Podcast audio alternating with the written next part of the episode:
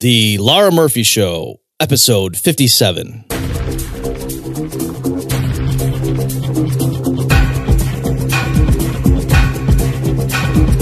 Welcome to the Lara-Murphy Show, the podcast that analyzes financial markets from the perspective of Austrian economics and Nelson Nash's infinite banking concept.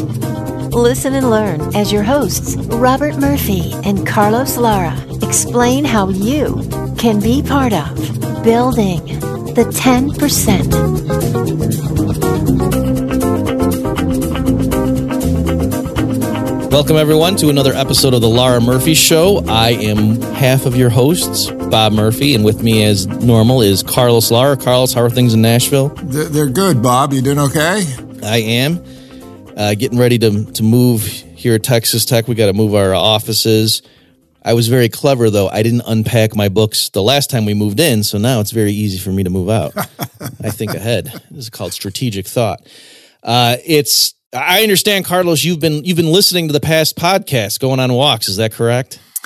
I figured out that if I um, turn on one of our podcasts, uh, the walking time goes by a whole lot faster because I get sort of caught up on the in in the podcast, and uh, I think we usually go for about, you know, 30 to 40 minutes. And so the other day, uh, I was kind of real happy because I went through two podcasts and realized I'd w- walk for over an hour. So I got my exercise in and listened to some good material on top of that. that's right. You too, folks, if you're just joining the podcast, you should circle back. You can improve your financial situation and your cholesterol count all in one fell swoop. So it's good stuff. Uh, what we're going to be talking about today, folks, is policy loans. And yes, we've, you know, we talk about this thing, of course, in our book and in previous podcasts, we've gone through it. But it's, there's no harm in, in hitting things a few times just to make sure they really get driven home.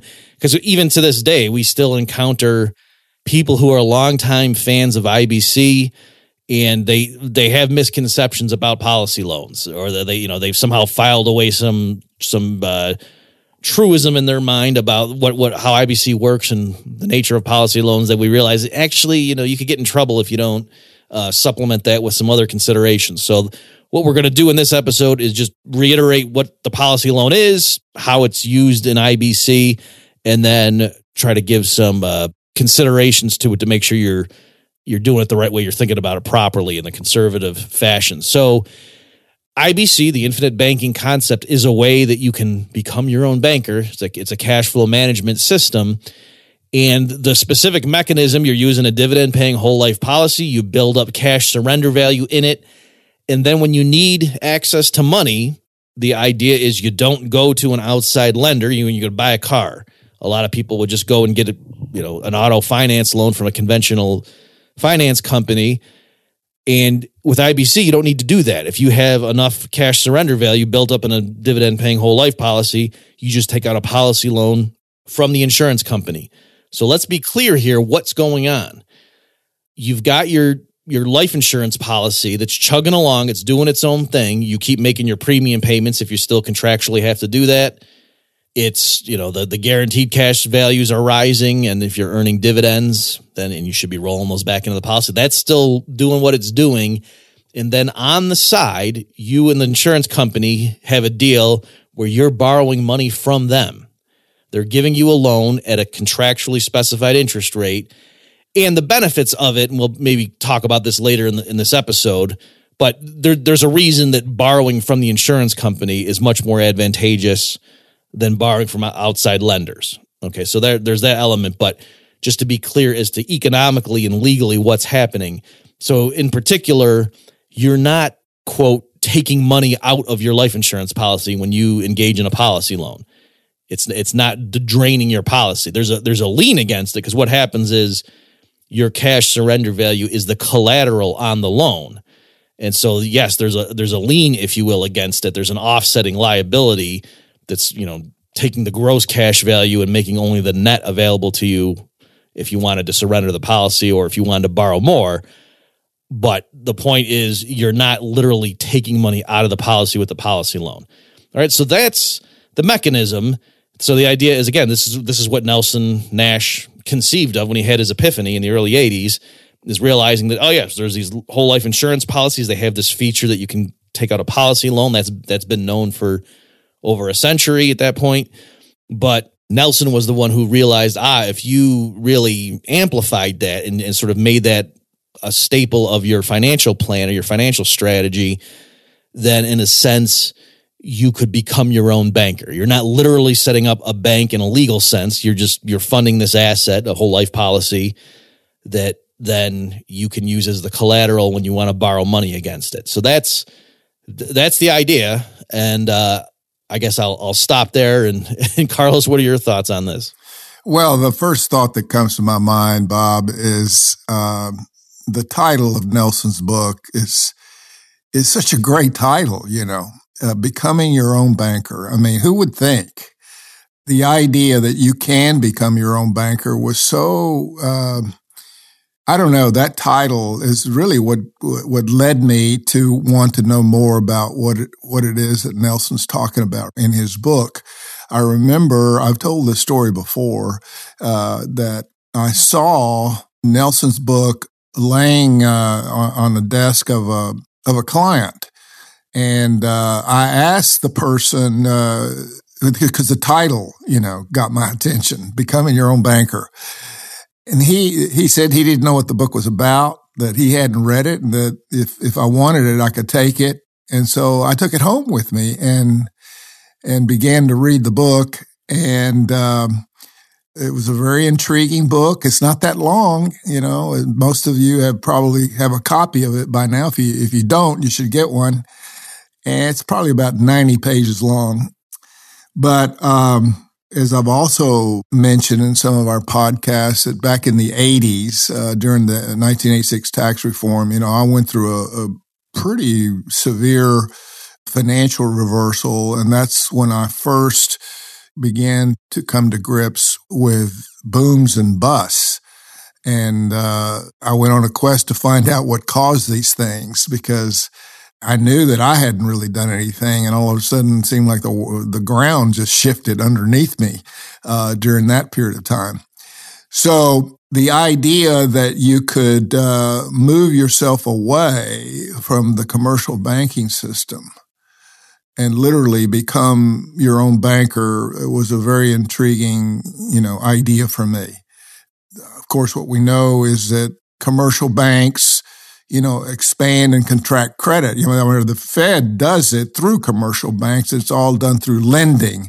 But when you're a businessman and you're running a business, you know, dealing with a commercial bank can become quite a stranglehold. And in my line of work for so many years, I realized that it was not the safest thing to do uh, in getting involved with commercial banks, especially when we see the Fed start to lower interest rates the way they do, and they start making credit very easy, and that's setting up a boom. And then eventually we had the bust, like we saw happen in 2008. So it was 15 years ago that I came on this book, read it, and uh, was quite confused by it. And and I know you were too, Bob. At first, you had trouble with it. You've you've said so. Uh, hey, can I let me let me stop you for a second here, Carl? Just because you know I've heard you tell a story, but this was so like what early two thousands is when you encountered it. Yes, yeah. So can I ask you? So you had just gone through the dot com boom and bust, and at that point, did you did you know enough Austrian economics that that like you were that didn't surprise you as much as the boom and bust in the you know late 70s and, and then the, the one in the mid 80s or? Yes i was getting a little bit more more of a firm grasp you know on that.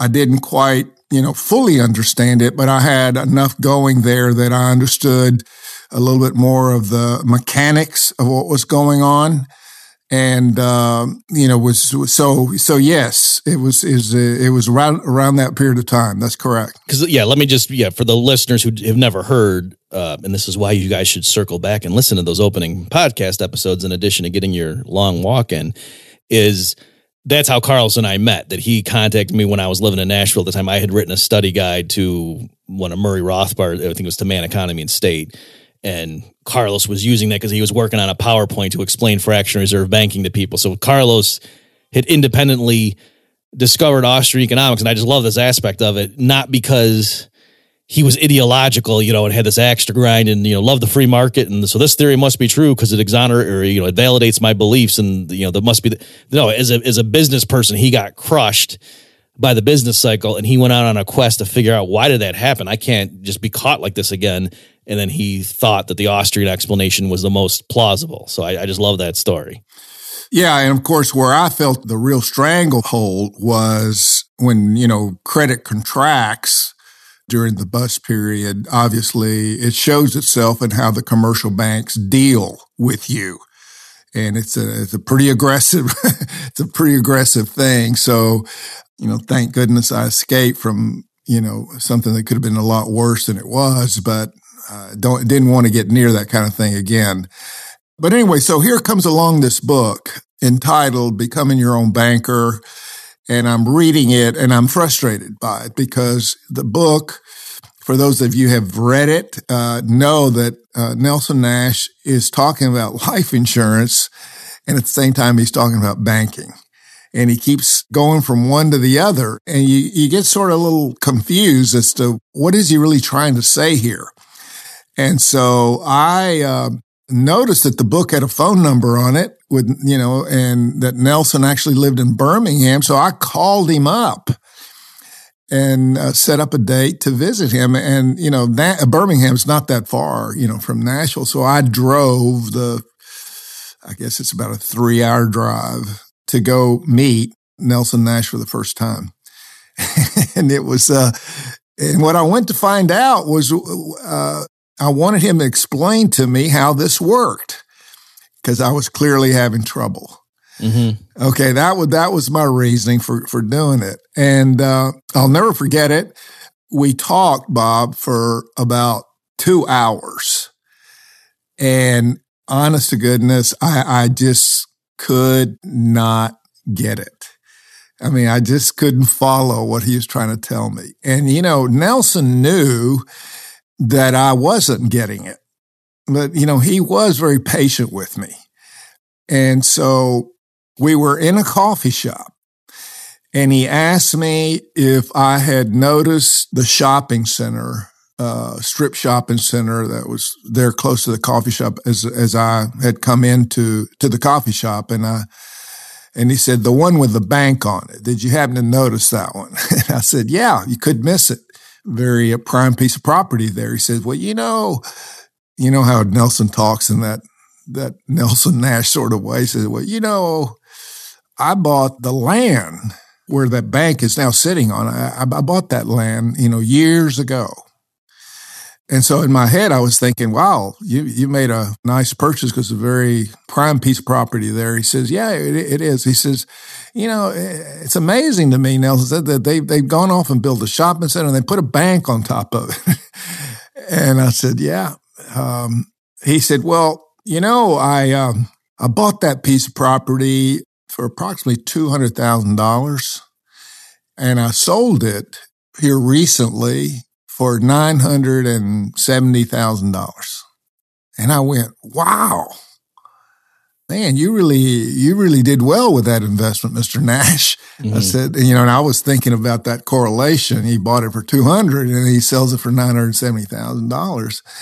And he said, yeah, I did. What do you think I did with the money? I mean, he asked me that question. He, just like that, just out of no, out of blue, you know, he said, what do you think I did with the money? And of course, I had no idea, Bob, what he was talking about. I mean, I mean, how would I know? Mm-hmm. You know, and coming from the, the financial world that I came from, you know, I, I was thinking in my head, maybe he bought another piece of property, more real estate, or he bought bonds, mutual funds, you know. I just didn't know. And uh, Nelson could see that I was struggling to understand. And he said, You know, Carlos, money has to reside somewhere. And I said, Yes, sir, you're right. Money does have to reside somewhere. So what do you think I did with the money? He says. and I, of course, I'm, I'm getting embarrassed now because I, I don't know where he's going with this. Mm-hmm. But then he says to me very directly, he says, I paid off policy loans. And Bob, I know our podcast is on policy loans right now, but when he said that, that flew over my head. I had no idea what he was talking about or what the relevance of that was. That's how much I didn't understand IBC at that time, 15 years ago.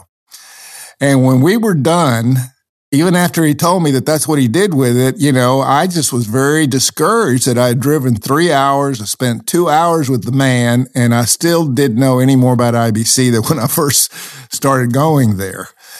And it wasn't until I was about halfway back to Nashville uh, that the thought came through my mind that I said, you know, he said he bought the thing for 200, the piece of property, 200,000. Then years later, he sold it for $970,000. I said, Mr. Nash had almost a million dollars out in loans. See, that's the part that I was focused on. Right. The, the, uh, the, the size of the loans he had out. And that's about as far as I, uh, I went with it. And it was, it probably wasn't until three years later when I finally began to understand IBC that that's when I realized that, and you know, what you just said in the introduction here, that whole life insurance policies have this contractual right where people can borrow money from their cash value. They're getting the money from the life insurance company and the life insurance company is is taking a security interest in the cash value up to the amount of that loan, which is absolutely correct. But the terms of those loans, just by what Nelson was telling me, I came to understand that you don't find terms like that anywhere in the financial world where you have that kind of flexibility because in reality, you know, the, the life insurance company is not hounding you to pay back the loans or the interest. But nevertheless, there is an incentive to pay back those loans simply because when you pay back those loans, in a sense, you're refunding the policy all over again. The security interest on the cash value is removed, and there you have all this much more available cash to work with. And so that was what Nelson was trying to tell me, you see, is that he borrowed from his policy or policies and had run up close to a million dollars in debt. And then years later, he had this windfall. He sold that piece of real estate he had a place to put that money. As that's what Nelson was trying to say to me. Money's got to reside somewhere. Nelson had already realized that the place where money should reside is inside one of these whole life policies. it should be the ultimate warehouse for your money. So he simply took that money and paid those loans back off again. And now he has a million dollars worth of cash value to reuse again for other ventures and other opportunities. Yeah. And it's, you know, on the one hand, I think we feel silly, like, well, you know, how does someone not get this? But again, you were obviously a successful business consultant at that point, you know, working with people with high net incomes and assets and everything. And yet, even when he told you point blank, you were driving and took you a while for it to sink in. What was he trying to get across there? So, it, so we shouldn't shy away from just stating what now, in retrospect, is obvious.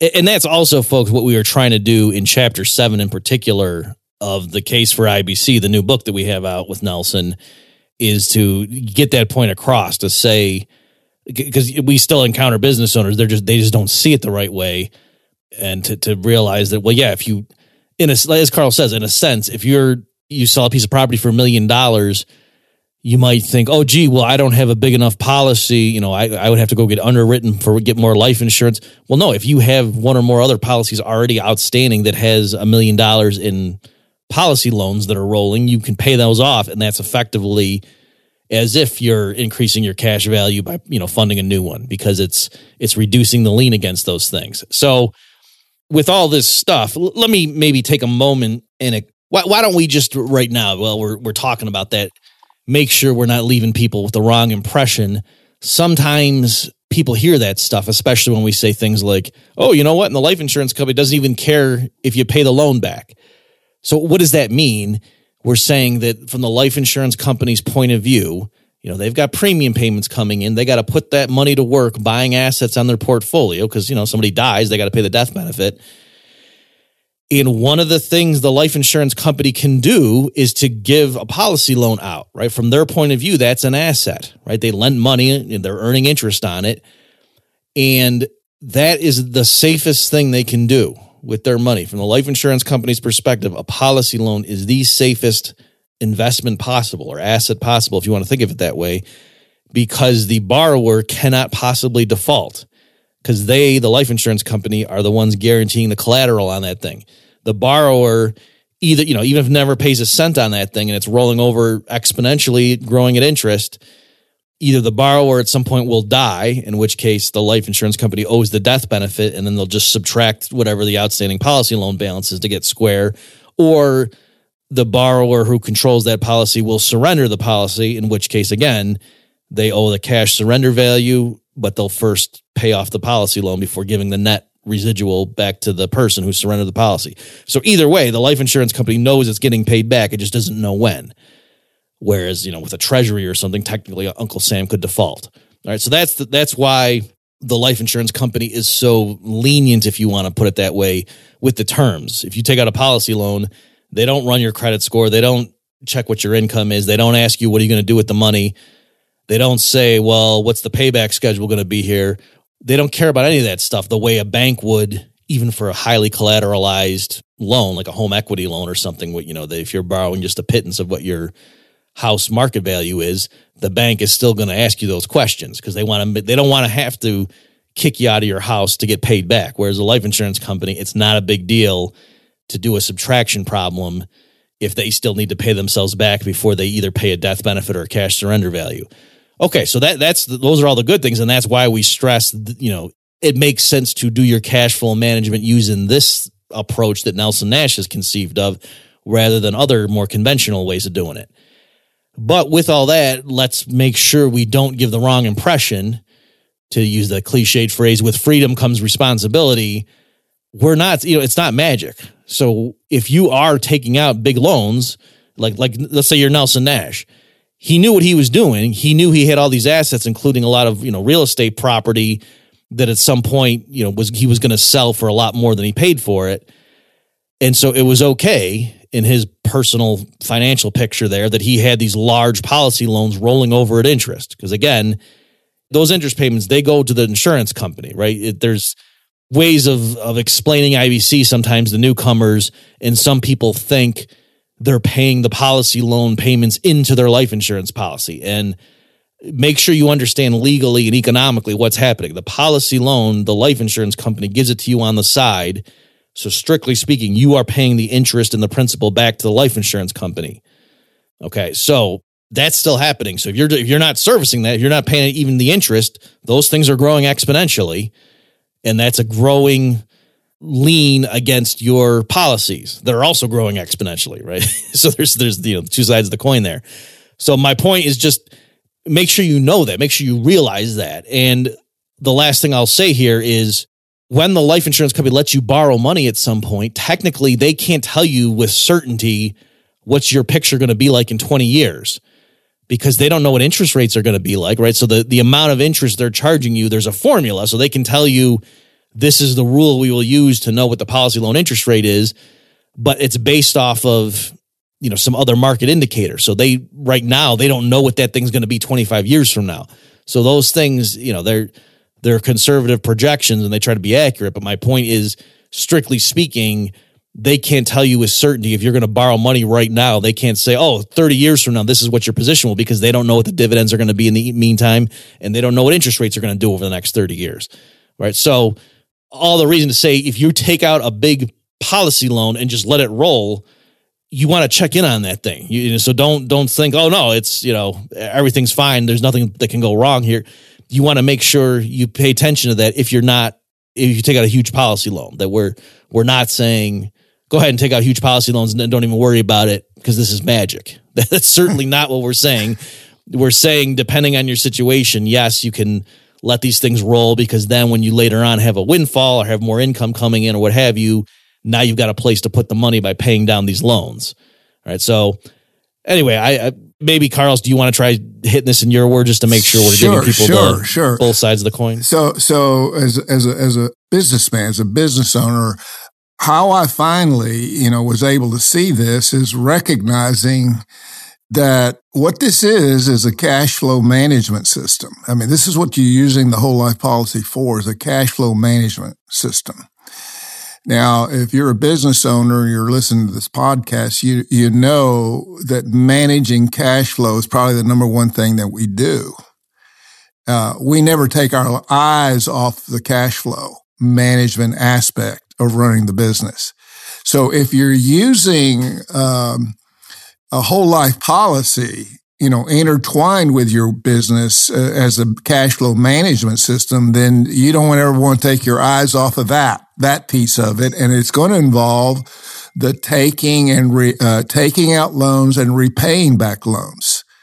So, um, I think that we need to stress that because it is a cash flow management system, this is not an insurance contract that you just, you know, purchase and then you stick the policy in the drawer and then you forget about it. I mean, this is something you, you have to monitor all the time because you're using it. You're utilizing it. This is not an accumulation process where you're just accumulating money. So so-called strictly speaking, just saving money. No, you're, you're accumulating, but utilizing it at the very same time. And so uh, you're right, Bob. You, you you don't ever want to take your eyes off of it. You know, it's something that you're managing. And so you should be very cognizant of the fact there is interest rolling and that maybe you have some months or years maybe in which you can't reduce the loans down with principal. Maybe you have enough to reduce it by just simply paying the interest payment. That, that will help, you know, sort of curtail some of the, the swelling uh, debt amount until your windfall comes in. Now, this is all language that's very applicable to business owners and how they operate. This is why I keep stressing that business owners see IBC quicker because once they understand that it's a cash flow management system and they understand that they can utilize these policy loans in this way, I mean, they, they get it much, much faster. Even though I was slow to learn, I mean, I do see it very clearly now. Um, Nelson's book talks about the human factors being a, a big deterrent to seeing IBC. And if I could just sort of group them all together, he's in essence saying that for the most part, there's a lot of financial ignorance out in the world. And many people just don't even have the discipline to save money. So if you're dealing with people that don't have the discipline just to save money, then you're probably dealing with people that don't have the discipline to manage cash flow. and so it's very important that, uh, whether you're managing a household or you're managing a business, I mean, you're always utilizing cash flow first and foremost, if you just stop and think about it. What households and businesses use principally and primarily as their cash flow system is the commercial banking system. But because of things that have happened, you know, beginning with 2008 and going back all the way to my own history in 1987, dealing with commercial banks has, has gotten extremely risky, riskier than ever.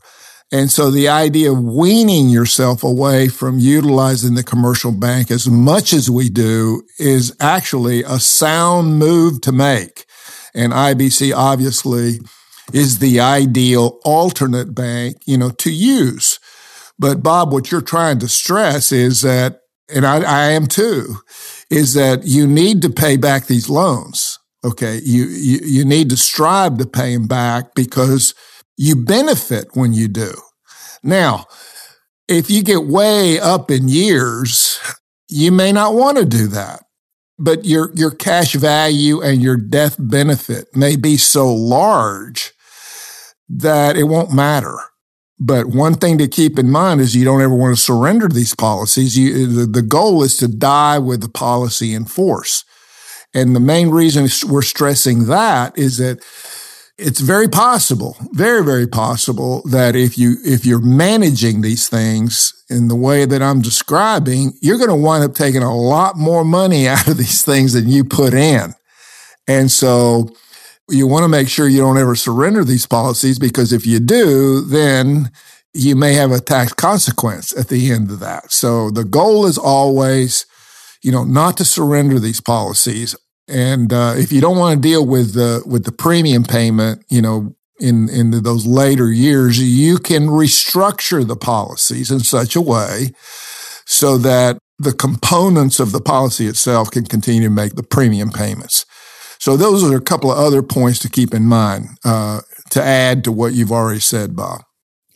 Yeah, let me. Um, so I think it's clear from the business owner perspective that they usually get what we're saying pretty clearly, but m- maybe I'll translate it into the perspective of just a, a, regular household buying a car. Maybe we can end on this note. And, and, this is something that obviously was a staple of Nelson's original book, Becoming Your Own Banker, where he talks about different ways of buying a car. So, normal household, you go to uh, buy a car from a conventional, you know, and you're financing it in a conventional way. They give you maybe it's a five year payback plan. You're paying so much each month, making a quote car payment. And what happens, you know, you, you lose your job and all of a sudden you can't make those monthly car payments. they might start sending you some warning letters, but eventually they're going to come take your car back, right? Because the car, the vehicle was the collateral on that loan ultimately. So you fall behind they're going to take your car and then the issue is well gee how am i supposed to get another job if i can't go out to interviews? And you know so it could just be a cascading nightmare there where one problem piles up on another. In contrast it's a much more peaceful secure way of living if you have taken out a whole life policy properly structured. You fund the thing you build up enough cash value in there so that when you go to buy the car from the dealer's perspective you're paying cash you know, from your perspective, you're you're taking a policy loan from the life insurance company that hits your checking account, and then you're you know writing a check for the car. So from the dealer's perspective, you're paying cash for it. So that's fine. And now what you're doing is, you know, what Nelson would say is, you want to make quote car payments to yourself and what you're doing is you're paying back you know the, the amount you would spend every month that you would have done if you went through a conventional lender go ahead and devote that each month to knocking out this policy loan that you, have taken from the life insurance company.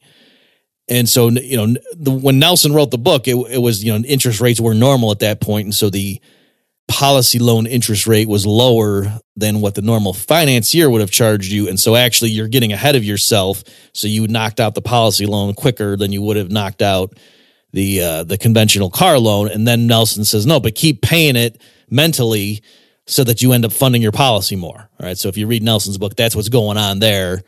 So it's it's a way of, you know, you're not like using that extra freed up money to go buy ice cream or whatever. You're actually being real disciplined and, and not cheating yourself. That's where he, you know, it's what, what he means by saying playing honest banker. But the other element there is like in terms of the peace of mind and why would you want to in general be using policy loans for your need for finance rather than outside lenders is this a peace of mind that yeah, same scenario. Oh, geez, you lose your job. Well, if you're just quote paying off your your policy loans with your car payments, then it's fine. You can you can go ahead and miss it. It's, you know, there's nobody's going to show up and take your car because the car is not the collateral on this loan. It's your cash surrender value. So yeah, if you happen to get hit by a bus and die, and you were the insured person in this life insurance policy, that's where the you know they're going to get get it there right? They're, they're going to settle up. And so whoever the beneficiary is, is going to get a lower check amount because you had that outstanding car loan. But the point is, no one's going to come and take your vehicle the way they would if it was a conventional auto loan. So that gives you the peace of mind, right? So that's, you know, if someone's asking me, well, gee, even with the crazy interest rate environment, does it make sense for me to buy a car with IBC? That's one of the things I would stress is to say, look at the peace of mind this gives you you know you you own your stuff free and clear because these policy loans the collateral there is technically the cash surrender value. It's not your business assets or what what have you. But what we're also stressing here is to say wait a minute you know don't think that this is literally you know magic. It's not that you're getting cars for free. So if you never paid that back well, then all the hard work you did building up the cash value of that policy, now you just frittered that away by buying this car, by, you know, taking out a policy loan and then not ever addressing it. So you have the freedom to do that. And, you know, there, it is a freedom to say, if you don't want to make the, the payment for several months until you get a new job, go ahead. Nobody's going to show up knocking at your door. That does give you relief and it helps you plan your life better. And you're not having to make crazy decisions because of the short term liquidity crunch. But on the other hand, don't extrapolate from that and think you can go around buying cars and never pay back the loans and it's not going to catch up with you in some way, right? It's, it's obviously if you buy a car for $20,000, you're $20,000 down. I mean, it might be worth it. It might be a good move. The car is probably worth it to you, but don't think that it's free just because you did it with a policy loan like that. and I know this is basic stuff, but again, there, we've talked to people that sometimes they get this in their head. They hear you don't have to pay the policy loan back and they think that means there's no consequences to buying cars whatsoever. Clearly that's not right and that's not you know ibc is not trying to tell you that that's the way to think about it. So again uh, we just want to make sure there's no misunderstandings here. You have the freedom to not pay back your policy loans and let them roll. For certain business owners or households that have a very specific you know income stream that they expect over a time horizon that might be a great idea it might make perfect sense but don't think it means you can just ignore policy loans and there's no consequences. That's not what we're saying. Yeah, and I might add too, Bob, you know, picking up on one of Nelson's main principles is that you have to think long range. You know, that's one of the things he stresses all the time. You, you really do. So when you're considering IBC as being a part of your own household or, or your business, obviously we always point to our authorized IBC practitioners, the graduates from the course uh, that you and I put together with Nelson. And these individuals uh, can be found at the Nelson Nash Institute website. And, and there you can find a practitioner near you, of course. So this is what you would do initially to try to get your, your policy in place.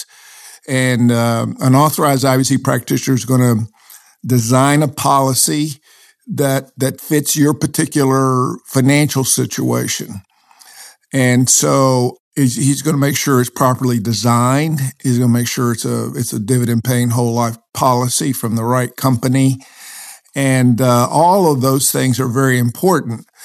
But in a sense, if you're looking at this right from the very beginning and you're thinking long range, you are bringing in this as a cash flow management system you know, Nelson says, keeps stressing this is not about life insurance necessarily. The death benefit is certainly there and it's a big asset it's a huge plus. But he's trying to stress that, you know, this is the, the core of your entire, you know, financial dealings in life. And so you're, you're taking it on as a very long term arrangement and because you're looking at it as a cash flow system. So in the initial stages, of course, you're working with an authorized IBC practitioner get you completely set up. And of course, he'll be there to provide you guidance, you know, as you're moving along, you know, uh, working your cash flow system. You're asking questions and you, and he's there to provide the answers since he's the individual that, that you you, uh, started working with and are working with on an ongoing basis. But long range is long range. All kinds of things can happen. As I heard Bob said earlier today, you know, the, the life insurance company can't predict what's going to happen 35, 40 years from now. And so, it's important to realize that you, the policy owner, because you're managing your own cash flow, you're the one that's taking out the loans or making arrangements for taking out the loans and paying them back. I mean, your, your authorized IBC practitioner could have died, you know, by 30 years from now. And so, but as you become well versed in managing cash flow using IBC policies in this way, you will become better at taking out these loans, setting up arrangements to pay them back, and even along the way, uh, asking for in-force illustrations from the insurance company to be able to look 10, 15 years into the future based on how much you have out in policy loans now and what it looks like going forward so that you'll be able to make adjustments, you know, maybe pay down some loans or pay down some interest. So what I'm trying to get across is that you're managing this. At the end, you're the one managing these policies and you're the one that's responsible. And if you understand what you're doing here, you will obviously manage it wisely, which will include you know, paying down loans when you want them to be paid and taking out loans when you want to take out a loan. Yeah, good stuff there. And uh, I think we probably need to wrap this episode up here. So, again, folks, with freedom comes responsibility. We're just trying to balance it and make sure as we stress all the benefits and the, the freedom that comes with buying things using the IBC way of finance that you recognize, of course, if you're spending $20,000 on something, your financial assets go down $20,000. That's not magic. Uh, it's just a, a, more convenient, flexible way of financing things, but make sure you're keeping track of that. If you got these, if you got large loans outstanding, you know, look at those once in a while, make sure your financial plan still makes sense. Uh, for more information, obviously, we encourage you to get our book at www.thecaseforibc.com and when you're ready to consult a practitioner, someone who's graduated from our training program, you want to go to infinitebanking.org slash finder. Thanks for listening, everybody, and we'll see you next time. You've just finished another episode of The Lara-Murphy Show.